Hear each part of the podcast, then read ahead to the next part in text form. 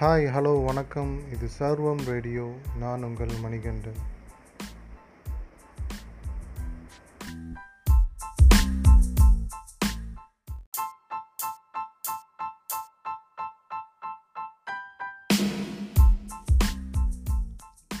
சர்வம் நேயர்களுக்கு மாலத்தியின் அன்பார்ந்த வணக்கங்கள்.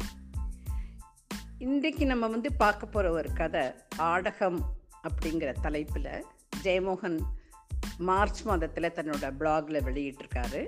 அந்த கதையை பற்றி தான் நான் இப்பொழுது சொல்ல போகிறேன் இந்த கதை வந்து ஒரு மனநோயாளி பற்றியதாகவும் நம்ம எடுத்துக்கலாம். தற்கொலை பண்ண வேணும் அப்படிங்கிறதே ஒரு நினைவாக பகலாக இருந்தாலும் சரி இரவாக இருந்தாலும் சரி தலை வேறு வேறு விதத்துலலாம் எப்படியெல்லாம் தற்கொலை பண்ணிக்கலாம் அப்படின்னு நினச்சிட்டே இருக்கிற ஒரு மனிதனை பற்றிய கதை இது. இது வந்து அவர் வேலை பார்த்துட்ருக்காரா இருக்கும். அண்டு நிறையா வந்து ஊர் ஊராக போயிட்டுருக்காரா இருக்கும். அந்த பின்னாடி நிறையா அவரை பற்றிய விவரங்கள்லாம் ஒன்றும் சொல்கிறதில்ல ஆனால் இவரோடு இந்த நோயை பற்றி தான் சொல்கிறார் இது வந்து நான் நோயின்னு ஏன்னு சொல்கிறேன் நான் எனக்கு மருத்துவ ரீதியாகவே இந்த தற்கொலை பண்ணிக்கணும் அப்படின்னு இருக்கிற அந்த டெண்டன்சி இருக்கிற ஆட்களுக்கு அது ஒரு நோயாக தான் அது கருதப்படுறது. இது சில சமயம் வந்து ஈவன் மரபணுக்கணுகள்லேயே இதுக்கான ஒரு குறி இருக்குது அப்படின்னு சொல்கிற அளவுக்குலாம் இப்போது விஞ்ஞானத்தில் கண்டுபிடிச்சிருக்காங்க. இவர் வந்து எப்படியெல்லாம் கற்பனை காணறார் தன்னோட த தற்கொலையை பற்றி அப்படிங்கிறதுக்கு ஜெயமோகனுடைய பேசேஜே ஒன்று நான் படிக்கிறேன். அது உங்களுக்கு கேட்குறதுக்கு கேட்கறதுக்கு ரொம்ப அதிசயமாக இருக்கும். அவன் எப்படி நினச்சிக்கிறாரு அந்த ஆளுநனக்க நான் எவரும் எளிதில் கண்டுபிடிக்க முடியாத ஒரு இடத்தில் செத்து கிடப்பேன். மழைத்தாரைகள் என் உடலை அரைந்து கொண்டிருக்கும். நீரோடைகள் என் உடலை தொட்டு ஒதுங்கி செல்லும். அவ்வப்போது அடிக்கும் மின்னலில் என் உடல் மின்னி மின்னி அணைந்து கொண்டிருக்கும். மறுநாள் அல்லதற்கு அடுத்த நாள் எவரேனும் என் உடலை கண்டடைவார்கள். என் உடலை சுற்றி மெல்லிய மழை மணல் சருகுகளுடன் கலந்து வரிகட்டியிருக்கும். என் உடலெங்கும் உதிர்ந்த சிறிய இலைகளும் சருகு பொடிகளும் படர்ந்திருக்கும்.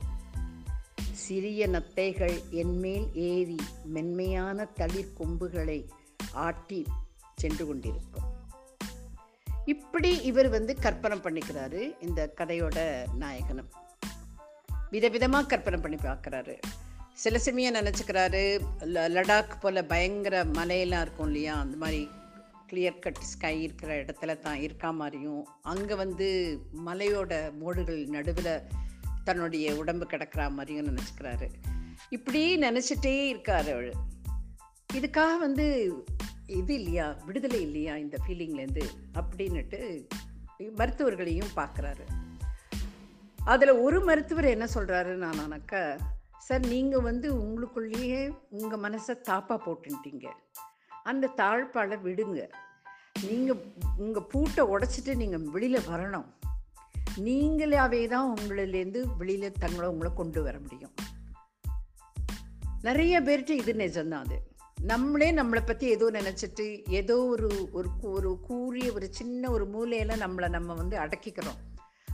அந்த மூலையிலேருந்து நம்ம வந்தாதான் நம்மள அதுலேருந்து விடுபட்டு வந்தாதான் நம்மளே தான் வர முடியும். இதுக்கு வந்து நமக்கு யாரும் உதவி கூட பண்ண முடியாது.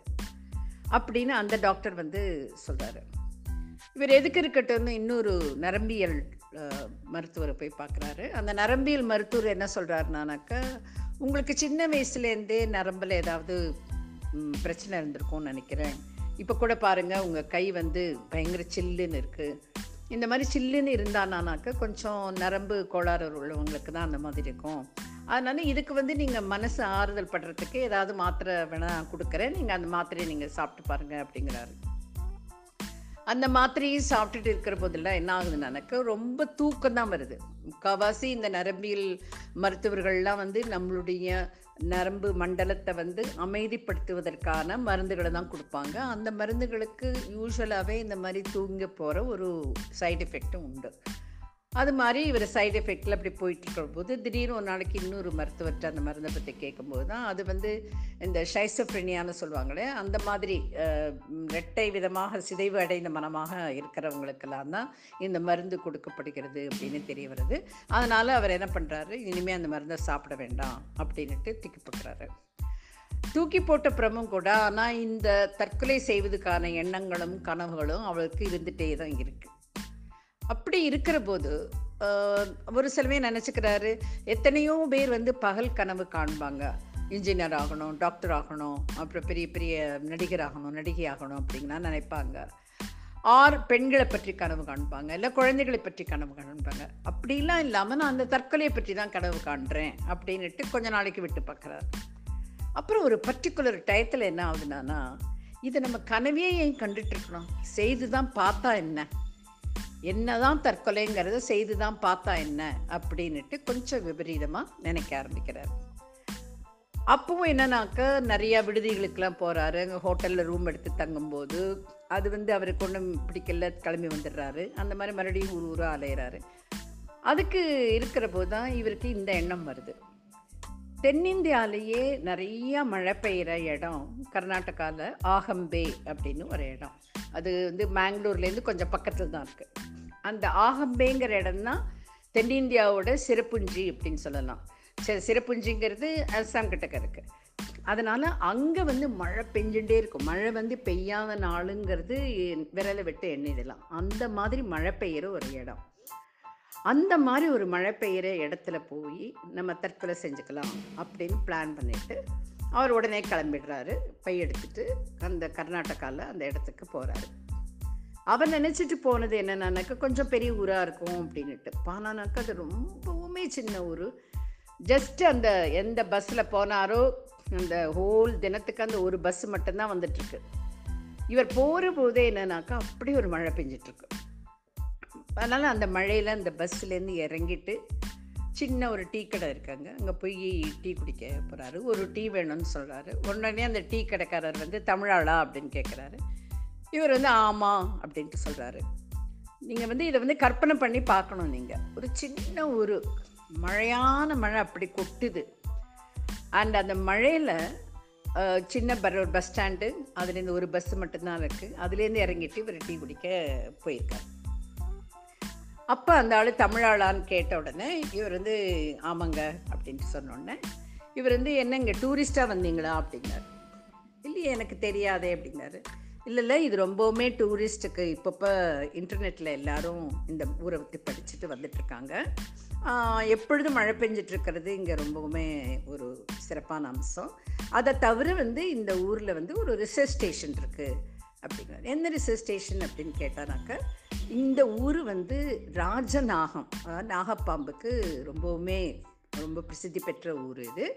ஆனாலும் இந்த ஊரில் வந்து ஒரு ரிசர்ச் ஸ்டேஷன் இருக்குது அந்த ரிசர்ச் ஸ்டேஷன் வந்து கொஞ்சம் மலைக்கு பக்கத்தில் இருக்காங்க நான் அந்த ரிசர்ச் ஸ்டேஷனில் நான் அசிஸ்டண்ட்டாக வேலை பண்ணுறேன் அப்படின்னு சொல்கிறாரு அந்த டீ கடை வச்சுருக்கிறவர். இவர் வந்து அதெல்லாம் ரொம்ப ஒன்றும் சுவாரஸ்யமே இல்லாமல் கேட்டுக்கிறாரு இவர்.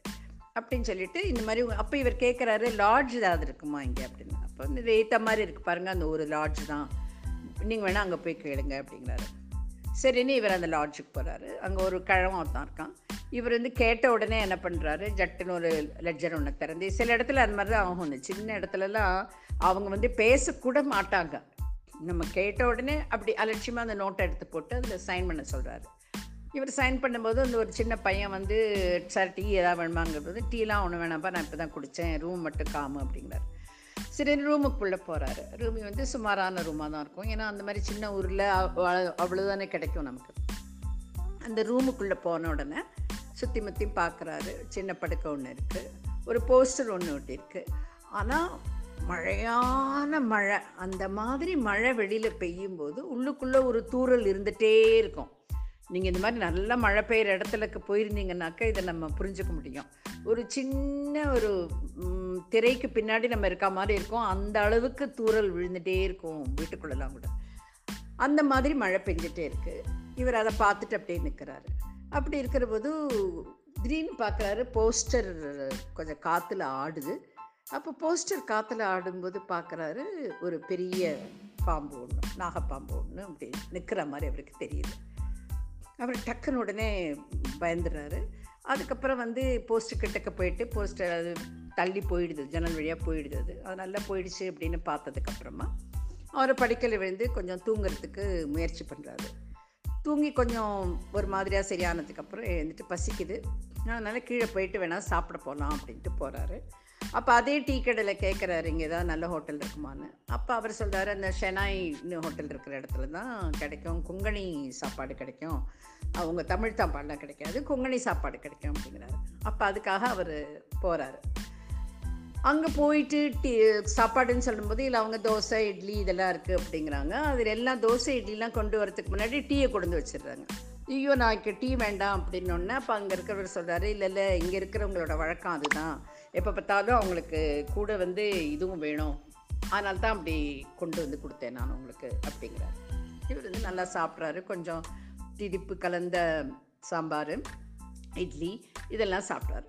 சாப்பிட்டுட்டு அதே அங்கேருந்தே என்ன பண்ணுறாரு மெல்ல நடந்து வரும்போது அந்த தார் ரோடு வளைஞ்சு வளைஞ்சு போகும் மலை இதுலலாம்.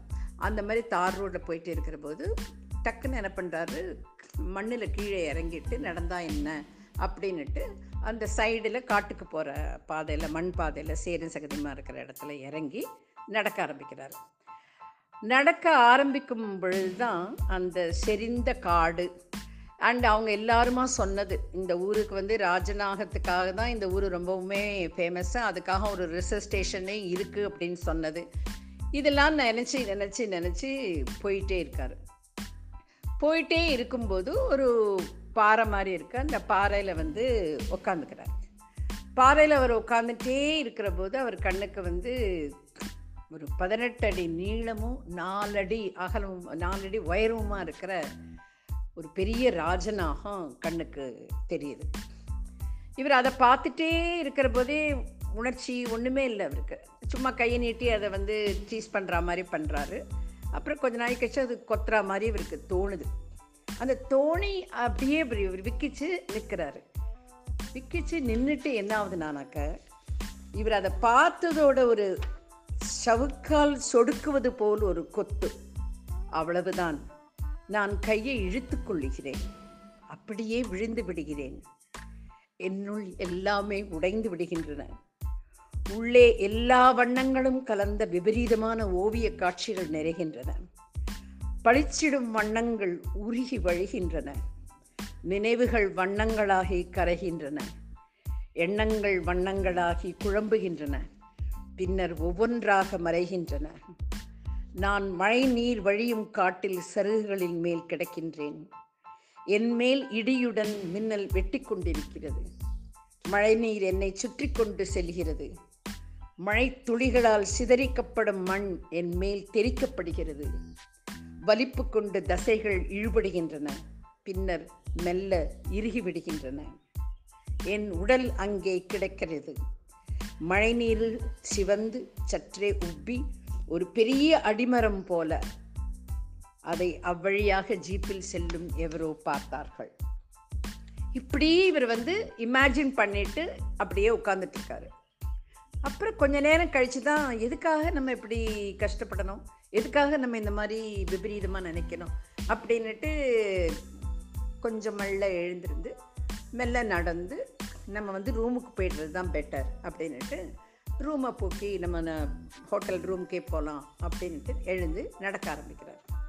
நடக்க ஆரம்பிக்கும்போது அத்தனை நேரம் அந்த மழையில் நனைஞ்ச அந்த ஈரம் அந்த இது எல்லாமே சேர்ந்து கனக்குது. உடம்புலே கனக்குது. ஆனால் அந்த உடம்பு கனத்தில் அப்படியே இழுத்துட்டு நடந்துட்டுருக்காரு நடந்துட்டு போகும்போது ஒரு ஓட தண்ணி ப்ரௌன் கலரில் மண்ணும் நீரும் கலந்தது இப்படி நெளிஞ்சு போனால் இப்படி இருக்கும்? அந்த மாதிரி சட்டுன்னு ஒன்று தோணுது. மரக்கிளை மாதிரியும் இருக்குது ஓடை மாதிரியும் இருக்குது இது மரக்கிளையா ஓடையா அப்படின்னு போயிட்டுருக்கிற போது சரசரசரன்னு சத்தம் கேட்குது கொஞ்ச நேரம் கழித்து பார்த்தானாக்க அவருடைய கணுக்கால் கீழே ஜீன்ஸை விளக்கிட்டு அவரை பார்க்குறாரு. பாம்பு கடித்த அந்த இணையான ரெண்டு புள்ளிகள் இருக்கும். அதில் பா பல்ல வச்சு கடிக்கும்போது இந்த ரெண்டு புள்ளி மாதிரி விழற அந்த அடையாளம் இருக்குது அதை பார்த்த பிறகு தான் அவருக்கு தெரியுது நம்ம வந்து மரக்கிளைனோ இல்லாட்ட மண்ணு ஓடை நீர்னோ நினச்சது பாம்பு தான் அப்படின்னு தெரியுது. அதுக்கு முன்னாடி பாம்பு கடிக்கிற மாதிரி கற்பனையில் இருந்தார். இப்போ நிஜமாவே பாம்பு கடிச்சிச்சு. நிஜமாவே பாம்பு கடிச்சதும் முகம்லாம் அப்படியே நீளம் பாரிக்கிற மாதிரி ஆகுது. என்ன பண்ணுறதுன்னு தெரியல. ஐயோ நாம் இறந்துடுவோமோ அப்படின்னு சொல்லிட்டு அழத் தொடங்குறாரு. அப்படியே அழுக நிறைந்து நிறைந்து நிறைந்து கொஞ்சம் கொஞ்சமாக நிறைந்து பெருமூச்சு விட ஆரம்பிக்கிறார். அதாவது மனசில் அப்படி ஒரு பயம் அப்படி ஒரு துக்கம் எல்லாமே சேர்ந்து அவருக்கு என்ன பண்ணுறது அப்படின்னு தெரியாமல் அப்படியே உட்கார்ந்துருந்து அப்படியே என்ன செய்வதுன்னு தெரியாமல் அழுதுட்டு இருந்துடுறாரு. இந்த இடத்துல ஒரு கேப் விடுறாரு ஜெயமோகன். அது எழுத்தாளனுக்கே உரிய ஒரு சுதந்திரம். அந்த கேப் விட்டுட்டு அடுத்த பேராகிராஃப் ஆரம்பிக்கும் போது அடுத்த சாப்டர் ஆரம்பிக்கும் போது எட்டு வருஷத்திற்கு பின்னால் நான் மறுபடியும் ஆகும்பேக்கு வந்துவிட்டு அதே இடத்திற்கு சென்று பார்த்தேன் அப்படின்னு ஆரம்பிக்கிறாரு. அதாவது நம்ம நினச்சிட்டு இருப்போம் கடைசியில் தற்கொலை தற்கொலைன்னு பண்ணி அதை பற்றியே நினைத்து கொண்டிருந்த ஒரு ஆளுக்கு அது கிடைத்து விட்டது அப்படின்னு நம்ம நினைப்போம். ஆனால் அந்த பாம்போட அந்த கடுமையான விஷம் படிந்த பற்களால் அது கடித்த பிறகும் இவர் உயிர் தப்பிச்சிட்டார். இவர் அதான் அந்த ஆகம்பையை பற்றி நினச்சிட்டு இப்போவும் இந்த நாகம் எங்கேயோ இருக்கும். ராஜநாகங்களுக்கு இருபது வருஷமாகும் உயிருங்கிறது. அண்ட் எப்பொழுதும் அது நம்மளை பார்த்துட்டே இருக்குமா இருக்கும். அதோட மூதாதையர்கள் அதுக்கு பிறந்த குழந்தைகள் எல்லாருமே இந்த காட்டில் நிறைந்து நம்மளை பார்த்துட்டு இருப்பாங்களா இருக்கும் அப்படின்னு நினச்சிக்கிறாரு. அது மட்டும் இல்லை அன்னைக்கு அது அவர் அந்த மாதிரி விழுந்த பொழுது எப்படி வந்து உடனே மற்ற அந்த ஆராய்ச்சி நிலையத்தில் இருக்கிறவங்க அழைச்சிட்டு வந்துட்டு ஒரு பத்து பதினஞ்சு நாள் அந்த சின்ன ஊரில் ஹாஸ்பிட்டலில் வச்சுட்டு அதுக்கப்புறம் மேங்களூர் ஹாஸ்பிட்டலில் அவர் அழ அழைச்சிட்டு போயிட்டு அவருக்கு மருத்துவங்கள்லாம் கொடுத்துட்டு எப்படி தான் காப்பாற்றப்பட்டார் அப்படிங்கிறத நினைக்கிறார். அப்போ தான் அந்த ஆராய்ச்சி நிலையத்தை சேர்ந்த ஒரு ஆராய்ச்சியாளர் வந்து சொல்கிறாரு அந்த நோயாளிகிட்ட ஒரு அந்த ஹீரோட்ட நாகப்பாம்பு கடிக்கும்போது சார் ஒரு உடம்பில் எத்தனை விஷம் செலுத்தணும் அப்படிங்கிறது வினாடி நேரத்தில் கணித்து அத்தனை விஷம் மட்டுமே அது செலுத்துமா? அந்த அளவுக்கு கரெக்டாக எவ்வளோ அப்ளை பண்ணணும்னு பண்ணி அந்த மாதிரி கொல்லுமா அண்ட் நாகப்பாம்போட விஷம் அதை வந்து ஆராய்ச்சி பண்ணுறதுக்காகவும் அதுலேருந்து பல பல மருந்துகள்லாம் எடுக்கிறதுக்காகவும் அதை வந்து ரொம்பவுமே பயன்படுத்துகிறாங்க ஆராய்ச்சிகள்லாம் நடந்துட்டுருக்கு. அதனால் அவர் சொல்கிறாரு ஒரு பவுன் இப்போதைக்கு ரேட் இப்போ நமக்கெல்லாம் பயங்கரமாக ஏறிட்டு வருது முப்பதாயிரம் அந்த மாதிரி ஏறிட்டு வருது. இவர் சொல்கிறாரு அந்த ஒரு ஒரு கிராம் பாம்பு விஷங்கிறது பதினெட்டாயிரம் ரூபாய் அண்ட் அதை விட ஆறு மடங்கு ஜாஸ்தி அதோட ஒரு விஷங்கிறது ஸோ அந்த விஷத்தில் வந்து அது உங்களுக்கு கொடுத்துருக்கிறது அருமையான பொன் சார் அந்த அளவுக்கு விலை மதிக்க முடியாத ஒரு தங்கத்தை தான் அந்த நாகப்பாம்பு உங்களுக்கு கொடுத்துருக்கு அப்படிங்கிறாரு. அப்போ தான் அவர் சொல்கிறாரு தங்கத்திலேயே நிறையா வெரைட்டிஸ்லாம் இருக்குது ஒன்று வந்து ஆடகம்னு சொல்கிறது கொஞ்சம் மஞ்சள் நிறத்தில் அவ்வளவாக ரொம்ப பளபளன்னு இருக்காது. இன்னொன்று கிளிச்சிறைங்கிறது கொஞ்சம் மஞ்சளாக இருக்கும் அண்டு கொஞ்சம் வெள்ளியம் கலந்தாக இருக்கும். அதாவது வெளுத்திருக்கும்னு வச்சுக்கலாம். இன்னொன்று சாம்பு நத்தம்ங்கிறது அது செம்பு கொஞ்சம் சேர்ந்தது. சாதுரூபம்ங்கிறது செம்பு கூட இன்னும் நிறையா சேர்ந்து கொஞ்சம் சிவப்பாக இருக்கிறது. அதை தான் நம்ம வந்து நகையெல்லாம் பண்ணுறதுக்காக நம்ம உபயோகிக்கிறோம். ஸோ உங்களுக்கு வந்து கொடுத்தது அந்த பாம்பு ஆடகமான பொண்ணாக்கும். அதாவது கொஞ்சம் கூட அப்பழுக்கு இல்லாத பொன். அதுவாக்கும் உங்களுக்கு கொடுத்துருக்கு நாகப்பாம்பு. நீங்கள் ரொம்பவுமே கொடுத்து வச்ச ஆளுங்க சார் அப்படிங்கிறாரு அவர். அப்போ தான் இவர் திரும்பி பார்க்குறாரு. இந்த எட்டு வருஷத்தில் இந்த மாதிரி உடம்பு விஷம் உள்ள ஏறி தலை முடி எல்லாம் உதிர்ந்தது கண் முடியெல்லாம் உதிர்றது எல்லாமே தளர்ந்து உடம்பு நீளம் பறித்து ஒல்லியாகி எல்லாரும் கண்டா பயப்படுற மாதிரி ஆன ஒரு மனிதன். பின்னாடி சிறிது சிறிதாக உணவுகள்லாம் முதல்ல வந்து டேஸ்ட் தெரிய ஆரம்பிக்கிறது சாப்பிட ஆரம்பிக்கிறாரு. அப்புறம் வந்து ட்ரெஸ் மேலெல்லாம் ஆசை வருது. வண்ண வண்ணங்களாக கலர் கலராக ட்ரெஸ் எல்லாம் வாங்கி எப்படிலாம் தன்னை ட்ரெஸ் பண்ணிக்கணும் அப்படின்னுட்டெல்லாம் ஆசைப்பட ஆரம்பிக்கிறாரு.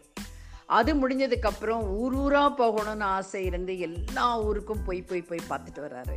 அதுக்கப்புறம் நிறைய தொழில் பண்ணுறாரு அந்த தொழிலில் நிறையா பணம் வருது. கார் வாங்குறாரு வீடு வாங்குறாரு கல்யாணம் பண்ணிக்கிறாரு. அப்பப்போ அவரோட ஒய்ஃப் வந்து கூட நீங்கள் ரொம்ப ஹைப்பர் ஆக்டிவாக இருக்கீங்க.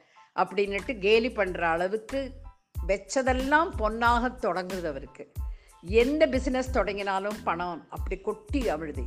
எழுத ஆரம்பிக்கிறாரு படிக்க ஆரம்பிக்கிறாரு எல்லாத்துக்கும் உலகத்தில் இருக்கிற என்னென்ன கதைகள் இருக்குமோ நாவல்கள் இருக்குமோ அது எல்லாத்தையும் படித்து அதை பற்றிலாம் எழுத ஆரம்பிக்கிறாரு.